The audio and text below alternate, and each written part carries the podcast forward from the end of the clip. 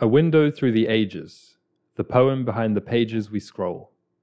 Sickness and speed, how the superhighway takes its toll. We drove past what was lost and found neon skies of newness.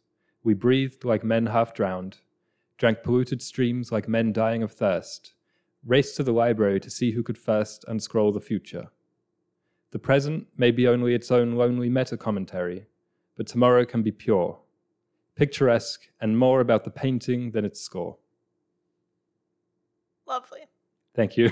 Might I just say, I look forward to hearing your poems every week. Thank you. Might I just say I, I dread reciting them every week. Ah, Here, understandable. next week you can write one. How about that? oh my, See, I it's, am it's not. pressure, right? It's pressure. But you you have the poet energy, Well, whereas I don't. I have the nervous energy because I feel like um, there's a lot of pressure on it because it might be someone's first episode listening. So if it is, welcome to Solacene. yeah, this week we're answering some questions about degrowth that we posed on last week's episode, and as Aaron's poem alluded to, we're going to be covering topics such as degrowth and art, degrowth and technology, and living off the grid, which you and I this week have been almost exclusively talking about due to a number of factors. we have, we have. We'll get into that. So we're going to start with um, with art. The thing is, like when I try and write a poem for this, for this podcast, I always think, okay, we're just trying to paint a picture of the future. Yeah. But then sometimes I get this really evil urge to like, oh, but I, maybe I want to criticize the present. Mm, So that's kind of what the poem was about. It's like, yeah. let's be positive. That's Mhm. that's what it's about. So yeah, degrowth and art. That was the question we posed. Not really a question. It's No. just a topic. This week we kind of made a little promise that we're going to try and form legitimate, actionable questions. Because Mhm. otherwise, we're just directionless. Yes. So where did you? Which direction did you take this question?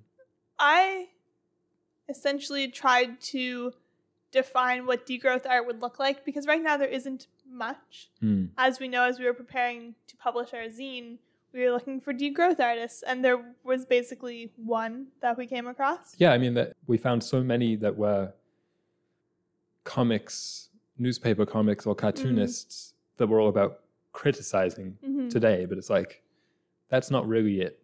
Looking for the other side of the coin. Yeah, and then I also took it in a direction of what does art look like in the future in terms of how we integrate it into our daily lives. So I think I'm going to start with that if you don't mind. Yeah, that's good. So we were recently watching, as we mentioned a few weeks ago, this BBC or this YouTube video about the Scottish Highlands. yeah. And what really stuck out to me from that was there is this reenactment of a cattle herder's cabin up on a hill in the Scottish Isles where for months at a time they would go up there with their cattle and then come down during the winter months. Right. And these people were lower class, they were farmers, they just kind of lived off the land. But even then, they really valued making things beautiful. Hmm. So it said in this documentary, they scraped together enough money to have their wardrobe and their headboard all decorated with this really beautiful imagery. And the wardrobe that was in his little cabin in the woods, basically, is more beautiful than anything I've ever owned.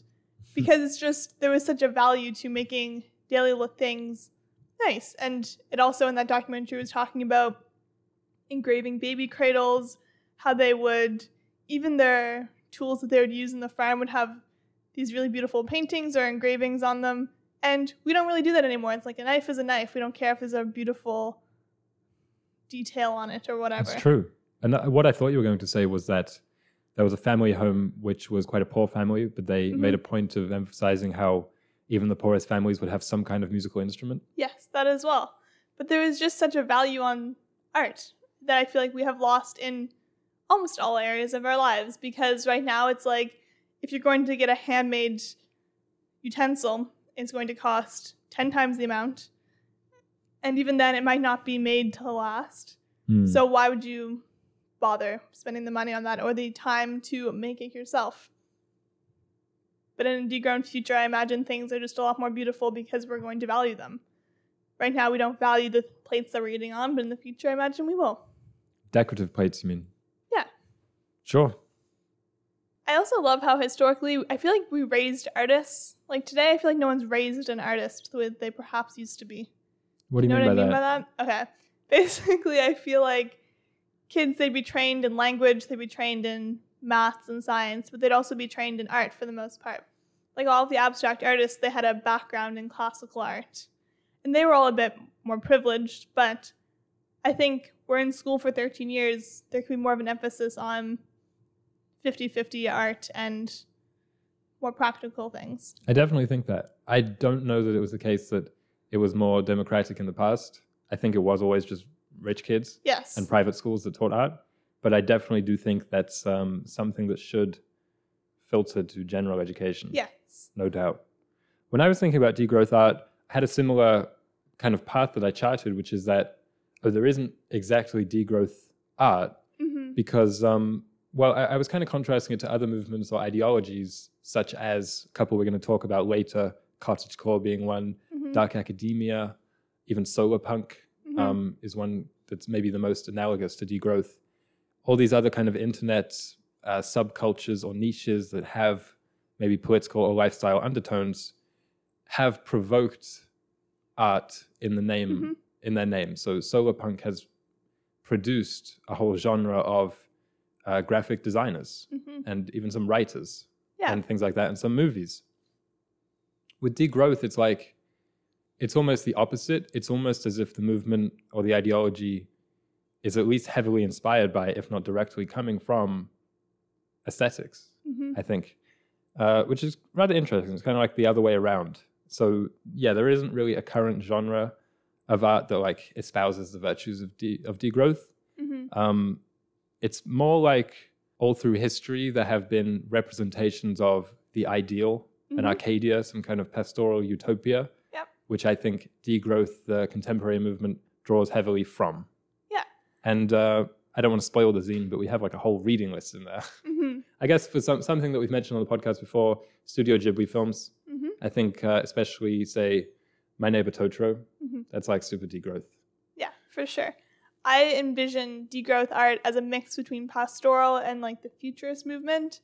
And I just Googled degrowth art, and this guy called Don Dixon came up. Have you come across his art? No. And this is almost exactly what I was trying to encapsulate in a page of words, but that's kind of hard to do. So I found his art, which is almost perfect. It's this pastelly, looks like a kid's book, but the it's slightly distorted in the perspective, and there's technology, and there's just people on the land. So I'll show you this picture. Oh wow, that's wild and kind of confusing. But yeah, Mhm. it reminds me a little bit of the end of Interstellar, when they're on like Mhm. the curved planet, but Yes. everything's all very green. Yeah, and I'll show you one more of his pieces. Just really bright colors that I feel like the pastoral paintings often have a bit more muted colors, but I imagine the future a bit more bright and obviously technology integrated into these really naturey places. Yeah, that's very nice. It's really kind of bucolic pastoral paintings of old. I don't forget the colors have faded since they were That's painted. true. But That's yeah, true. I agree. A couple other things I wanted to say about art that weren't just paintings or visual art hmm were that it would generally be like some kind of themes uh, in art in the degrowth world. And I like that you mentioned the different ways with which we would interact with it. hmm Another one that came to mind is that there'll be much less celebrity culture for the biggest Mm. artists, like um, I don't know Wes Anderson. hmm It's like we just know his films and study them, hmm but there wouldn't be like any celebrity gossip per se. Mm. Yeah, a couple other mediums that I think would be important in terms of manifesting degrowth, I suppose, architecture. Yes. So sustainable architecture using really old, forgotten, as well as new technologies Mhm. to save energy and materials. Um, I think that's very inspiring, as well as upcycled fashion. Mm. And this is something that we're already seeing like really trendy. Mhm. Hopefully, it doesn't go out of trend. I feel like it might, but hopefully that Yeah. doesn't happen. It's very popular on TikTok, and it's also frugal and it's Mm. uh, it's more inexpensive, which is which is a plus when it comes to trying to make these things popular. Yeah, I am getting into making my own clothes, as I've mentioned. But as I get into that, I am learning just how expensive it is. And that is why people do not make their clothes anymore. Because I figured, oh, how much is a ball of yarn? Apparently, it's $16 for a nice ball of yarn. Hmm. And you need like eight or 10 to make a sweater. So it's way more expensive than buying one new or used. And also, the sweater might turn out Tiny. T- tiny. You might end up with a tiny sweater if you cannot get your gauge right. I felt so silly last night. I went out with a couple of girls who are knitters, and I'm just getting into crocheting. And I was like, yeah, the gauge was off. And like, I felt the vibe shift as if in a, they were like, ooh, your gauge is off. And I was like, no, it's no big deal. But then I learned this morning, yeah, it was a big deal. So I appreciated their kind of words of warning. And I'll give them to you if you're getting into making your own clothes. I feel like in a degrown future, there will also be more artists. Like everyone will have a little bit of artist in them. Right now, we all would never call ourselves artists, yeah. even though I feel like we're kind of born them. I know that's like a cliche thing to say. Hmm.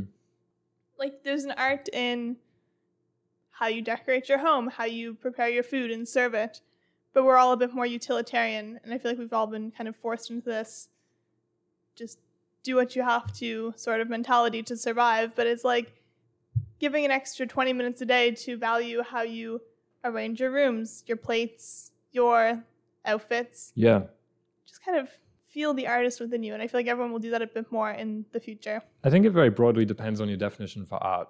I don't I don't think that it, it's ever the case that like the majority of the population is going to consider themselves hyper creative. Mhm. But I do think it's the case that the majority of the population um, would benefit from some kind of creative outlet on a day to day basis, Yeah. and that could be whatever. I mean, I've always thought that conversation can be art. It's like you're Mhm. speaking it. That's that's my pretentious way of viewing this podcast.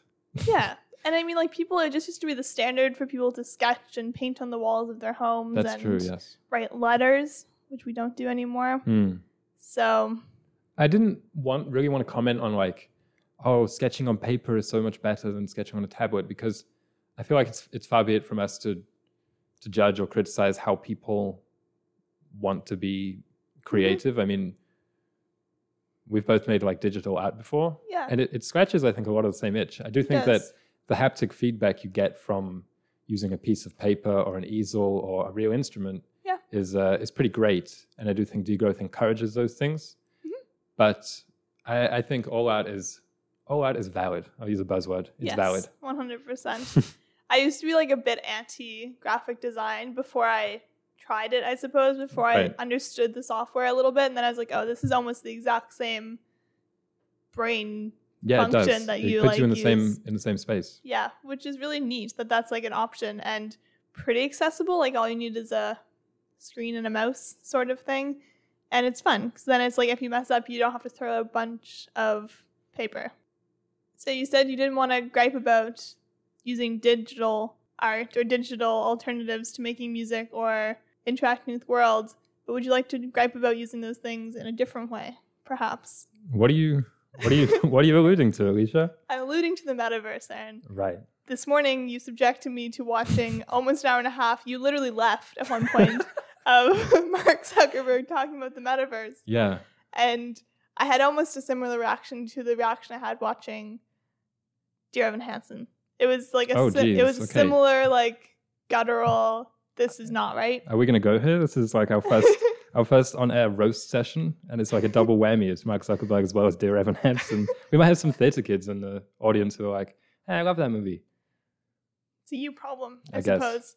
I mean, we don't often comment on news as it happens, but Mhm. this this just felt like a special, very very topical exception. Yes. Well, we were going to talk about living off the grid. Yeah. Okay. Before even learning about the metaverse, we were both thinking this week it would be really nice just Yeah. because you can kind of avoid all of the turmoil and the constant like roller coaster of emotions that come along with living in an urban area because like we both intentionally try to avoid news because it's just too tumultuous and I feel like you can't actually make progress if every day you're just being kind of like slapped in the face.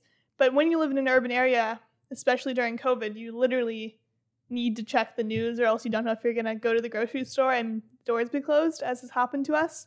So going off the grid is quite appealing right now. Same with just the food we're eating and the like in the winter, I just always crave a wood fire versus like turning on a knob on the wall sort of thing. So we were craving it before learning about the metaverse, but then once we learned about that, we said get us off like get us out of here. Okay. Well, okay. Let's let's rewind a little bit Okay. because that video came out like two months ago. Yes. Um, the Facebook thing. Excuse me, Meta. So for those who don't know, It was Zuckerberg, Mark Zuckerberg, talking about the future of the internet, something about Web 3.0, which means that everyone's wearing VR helmets and interacting virtually, exercising virtually, playing a bunch of video games in VR. Working virtually. Yeah, doing meetings. Yes, having a virtual home where you store all your virtual goods. Yeah. Kept saying that. I mean, the thing is, like, it's just so on the nose that I don't even, I don't even know where to start to criticize it, or if I even want to.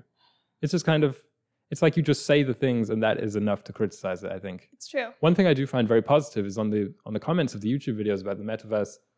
It was across the board negative. hmm Everyone sharing a similar repulsion. There's really no Mhm. other word or disgust Yeah. Um, to us, which I love.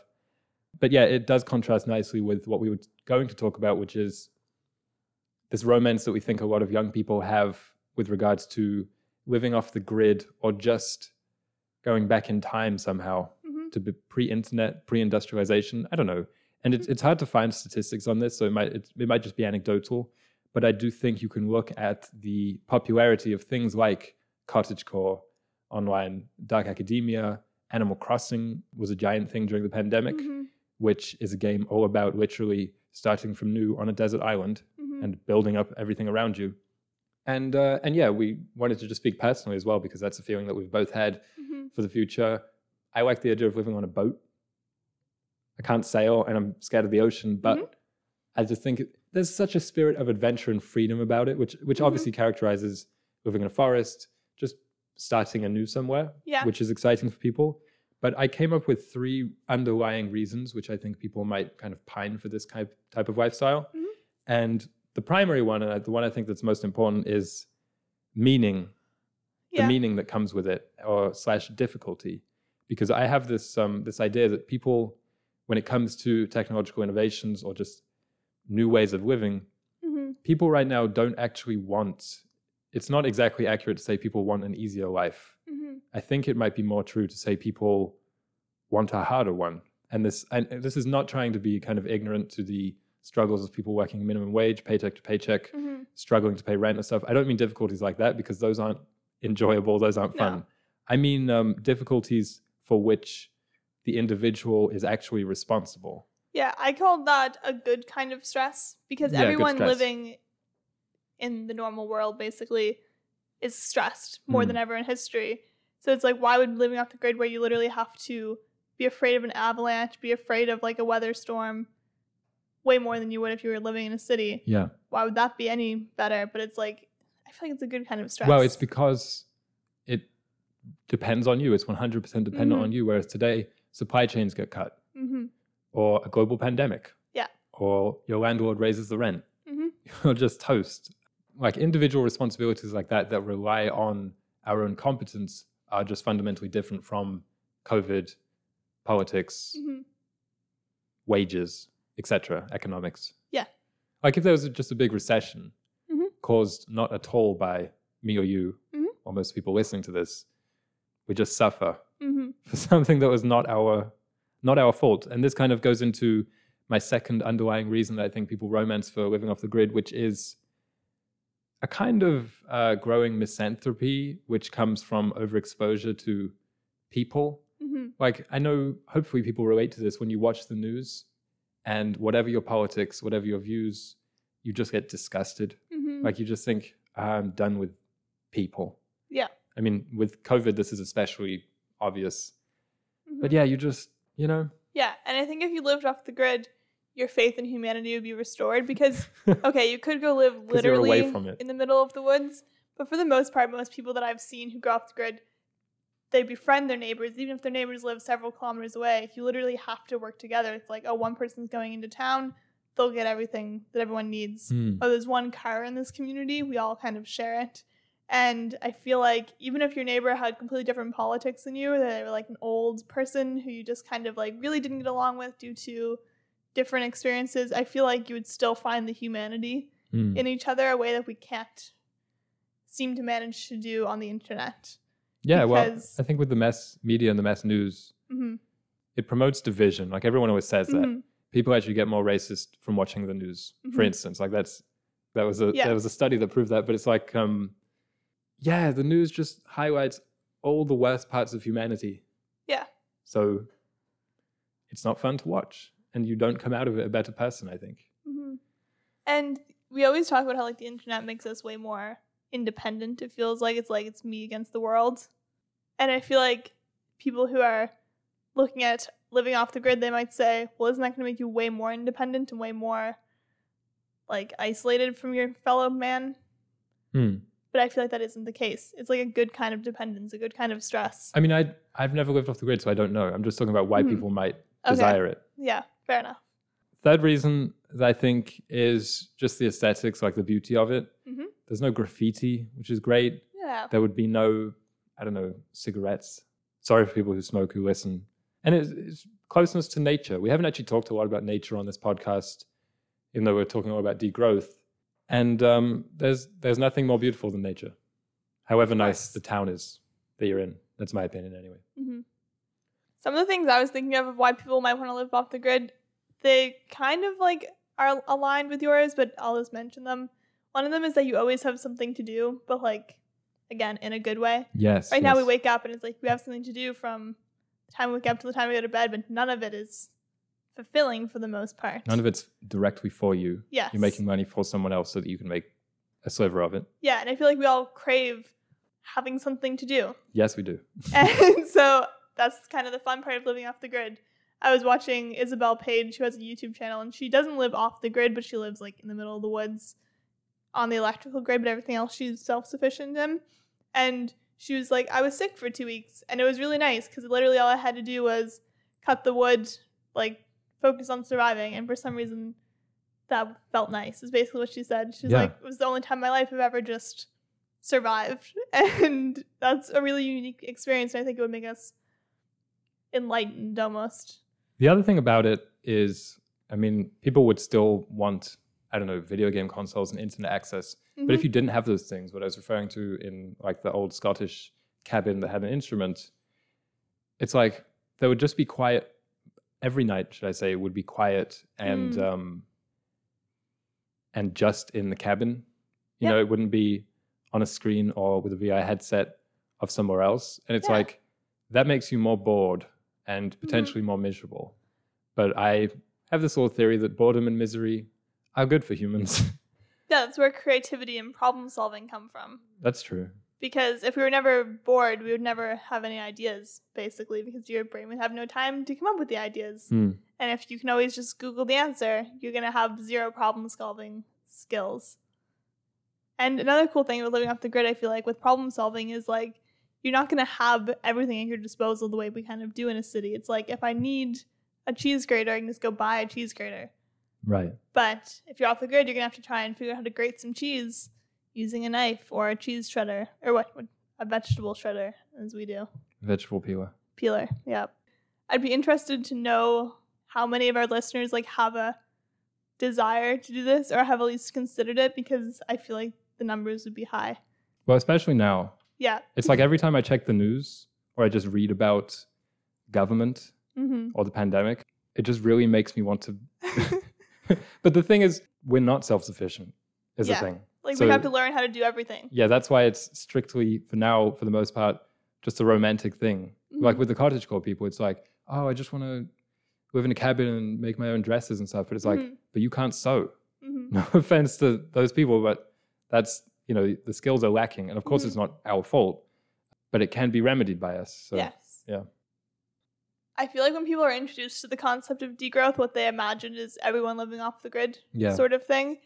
But I feel like we should probably make a note that that just isn't what it will be like in no, a degrown yeah. This, future. this is a completely separate conversation, Yeah. basically, yeah, I think some people live off the grid in a degrown future. just like they do today. Yeah, but it's really useful to be on a grid and to be in a community and Yeah, oh, yeah, of course.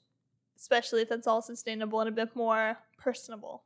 Speaking of personable, the Mhm. organism of the week this week, I was inspired by our question about degrowth and art. Mhm. So I was like, I'm just going to choose a fictional species. Okay. And since we've recently been rewatching the Hobbit movies, Mhm. not sure why, um, the eagles. Eagles. That's the organism of the week. So I'm going to show you an image. You have to describe it. Wait, are we talking about eagles or the eagles? The eagles. The eagles or are the, coming. the great eagles. The Okay. eagles. The great eagles are coming. Okay. So, the great eagles, huge, Yeah. Bigger than a man. Oh yeah. Bigger than a wizard. hmm Huge wingspan. All brown. Do you want to know the wingspan? What's what's the wingspan? well, I could only find uh, Tolkien's words on the wingspan for the biggest Ah, eagle, who was appropriately named the Lord of Eagles, mm. and it was 180 foot. oh my goodness. Yeah, That's like a building. sure. I don't actually know. And the eagles are so majestic.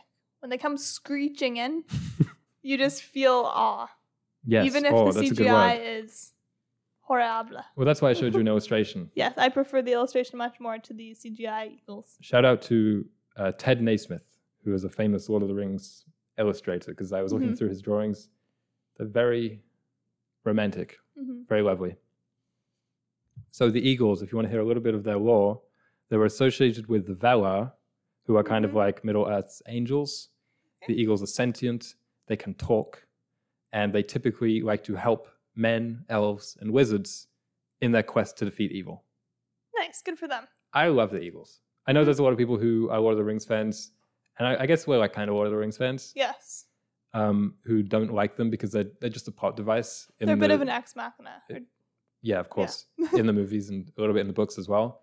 But I don't know. I just I think they're very inspiring. They're art that inspires an appreciation for nature, which is the kind of art that I like. Mhm.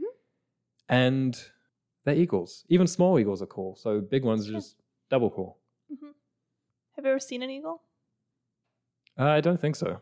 Ah, they're really cool. Hmm. There's a part of Nova Scotia which had a lot of eagles, and when you see them screeching through the sky, you'd be like, "Whoa!" Yeah. scared. You're really fixed on the screeching, aren't you? Well, it's because there's this person on YouTube that you listen to sometimes, and his what is it called? Oh, you mean okay? There's, so there's a musician on YouTube who makes like hip hop remixes, Yes, and his kind of DJ tag is just an eagle screecher. He plays before the before the beat drops or his something. DJ tag, yeah, and I just like that because I feel like they're usually just like a name or something, but he just has they're the very screech. musical. Yeah, Yeah, and you know I always think about it, and I try and mimic that ad lib in my life sometimes. We'll just be out and about. Not so much since we moved into a city. Yeah, that would be concerning And people I just- by. Hit the screech. You definitely used to do that way more, and I didn't like it because it was scary. Uh, since we're at a little bit of an, a, a break here, Aaron decided not to do his homework for a second week in a row. Right. Okay. Just so- gonna call him out because well, here's the thing. Okay. So the homework, if people remember from last week and indeed the week before, mhm, was um, to relate degrowth to one of the UN 17, 17, 16 17. sustainable development goals. Mhm. And I I did it halfway and I picked a goal. But then I just felt weird trying to talk about developing places and degrowth, which is Mhm. kind of fundamentally about places that are already developed. And I was like, I don't want to be telling people how to how to develop. So uh, mhm. I chose not to out of ethical reasons. Would you accept that as a professor? Uh, no, you wouldn't. I might. Because I feel like there is a bit of a thing. Like the sustainable development goals are just kind of universally like, what even Yeah, there's just no point to them. yeah, they're just kind of silly. Like the original set, the what were they called? The UN Millennial Development Goals. They were literally pretty much all met by accident. so it's like glad they're met, but it's like it just kind of was a bunch of accidents that made them happen. So these ones, I think they're kind of fun when you are trying to invent a project or when you're trying to come up with ideas. They're kind of inspiring because they're all different goals, and I feel like they can be applied to developed countries, is the thing. So that's kind of what I took them as. I was thinking of like North American countries, and I chose SDG 1, which is no poverty. And the essence of it was climate action is like completely linked to social justice and social sustainability. I'm not going to go into it because it's not a full segment, but I feel like that's kind of how it is with all the sustainable development goals. It's just like in degrowth, we're looking at the big picture. We're not just looking at ocean plastic cleanup. We're not just looking at minimum wage increases and universal basic income. It's like we're looking at how it's all connected and therefore encouraging sustainable development. Can we come up with some kind of question from that jumble? Maybe if we tried to form our own set of degrowth goals? Yeah, I like that. Okay. We're not going to set it at 17, though. There might not be that many. hmm Yeah, that's a good one. Yeah, Solacene development goals, we'll say. SDGs. so it's in degrowth goals. Yeah, we just try and get a hashtag. yeah, just always, we see people talking about the SDGs. We're like, oh, it's catching on. yeah. like, oh, the UN's talking about it. Good for them. Okay, so moving on to our last uh, question of the day, which was to provide real life examples of degrowth technology, which we alluded to last week. Not gonna lie, I struggled with this one as well, and feel like I'm not pulling my weight as co-host. Well, I was struggling with just this, this term of degrowth technology because it's like inherently degrowth is is um, is something of a pushback against most technological advances. Mhm.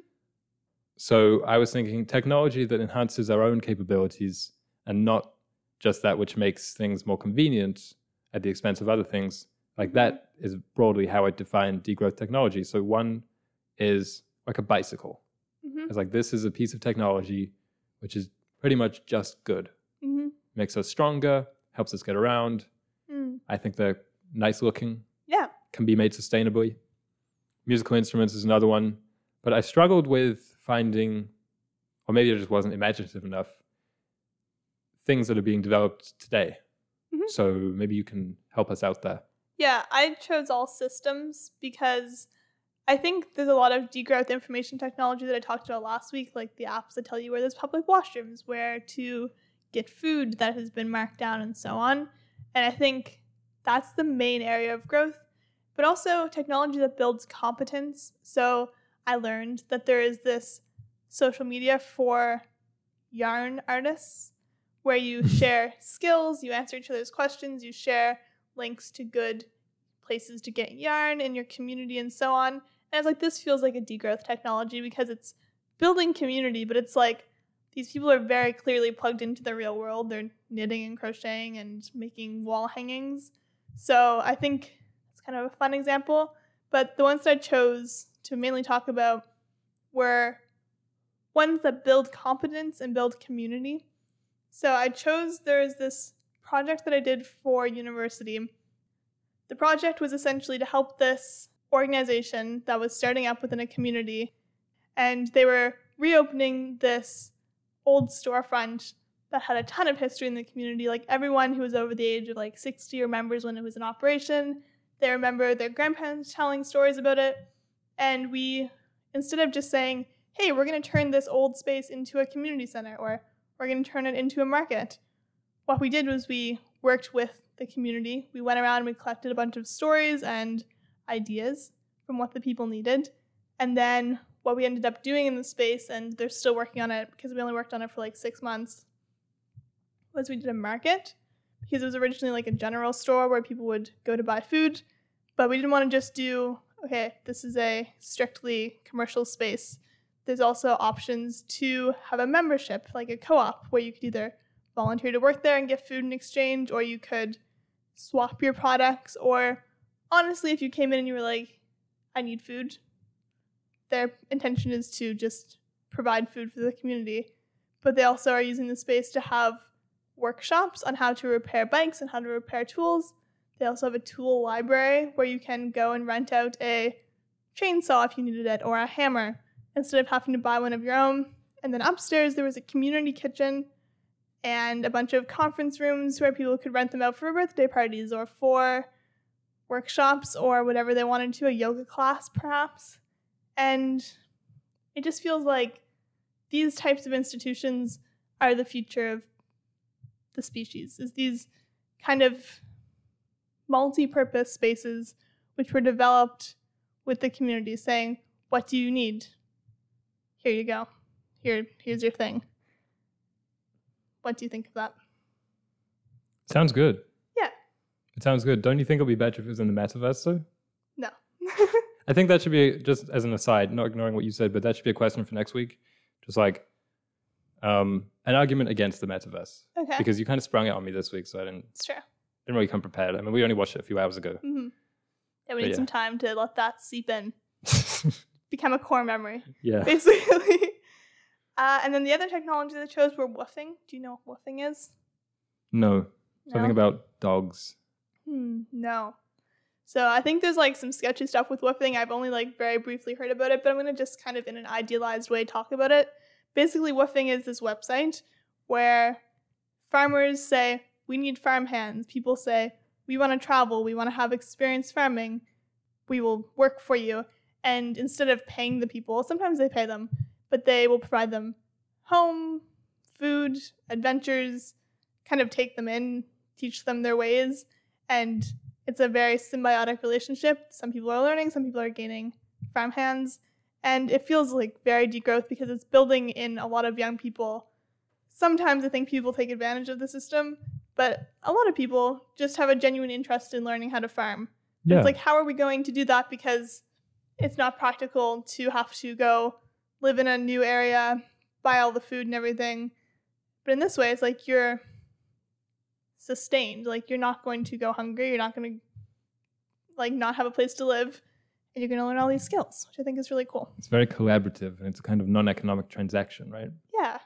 Informal economy. hmm Yeah. When it comes to degrowth technology, one that I did come up with was like decentralized energy stuff, especially Yeah. green energy stuff. So like tiny wind turbines, Mhm. solar panels on your house. I think it would be cool if we each had the ability to wire those, I think so. even build those. Um, and hydro, which there are a few companies Hmm. that sell, and they're pretty popular in some places, small, um, rather domestic water turbines that you can use to just generate electricity for yourself. So one Mhm. company I found was called PowerSpout, which I like the Mm. name, That is a good name. which is a company that makes exactly those.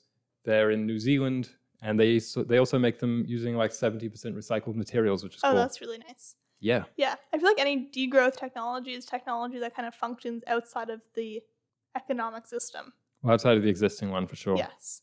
Because it's like, yeah, money might be involved, but it's like if we are functioning entirely within the economic system, like we are right now, our food's reliant on it, our power, our housing, and then it collapses, as you were saying, we are helpless. So Yeah.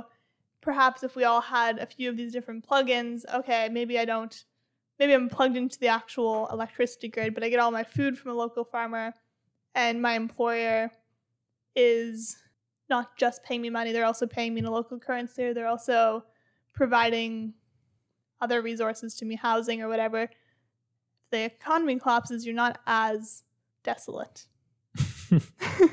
What about um, podcasts? Do you think that's a degrowth tech? Kind of. We were talking about radio the other day. Yes. And I feel like podcasting, there could be just like a podcast radio network, perhaps. okay. But also, like getting them over your phone isn't the worst thing in the world because you're not looking at a screen, which I like. That's true. I like the idea that I mean we might end up filming this It's podcast true. just a little Easter egg for the people who listen.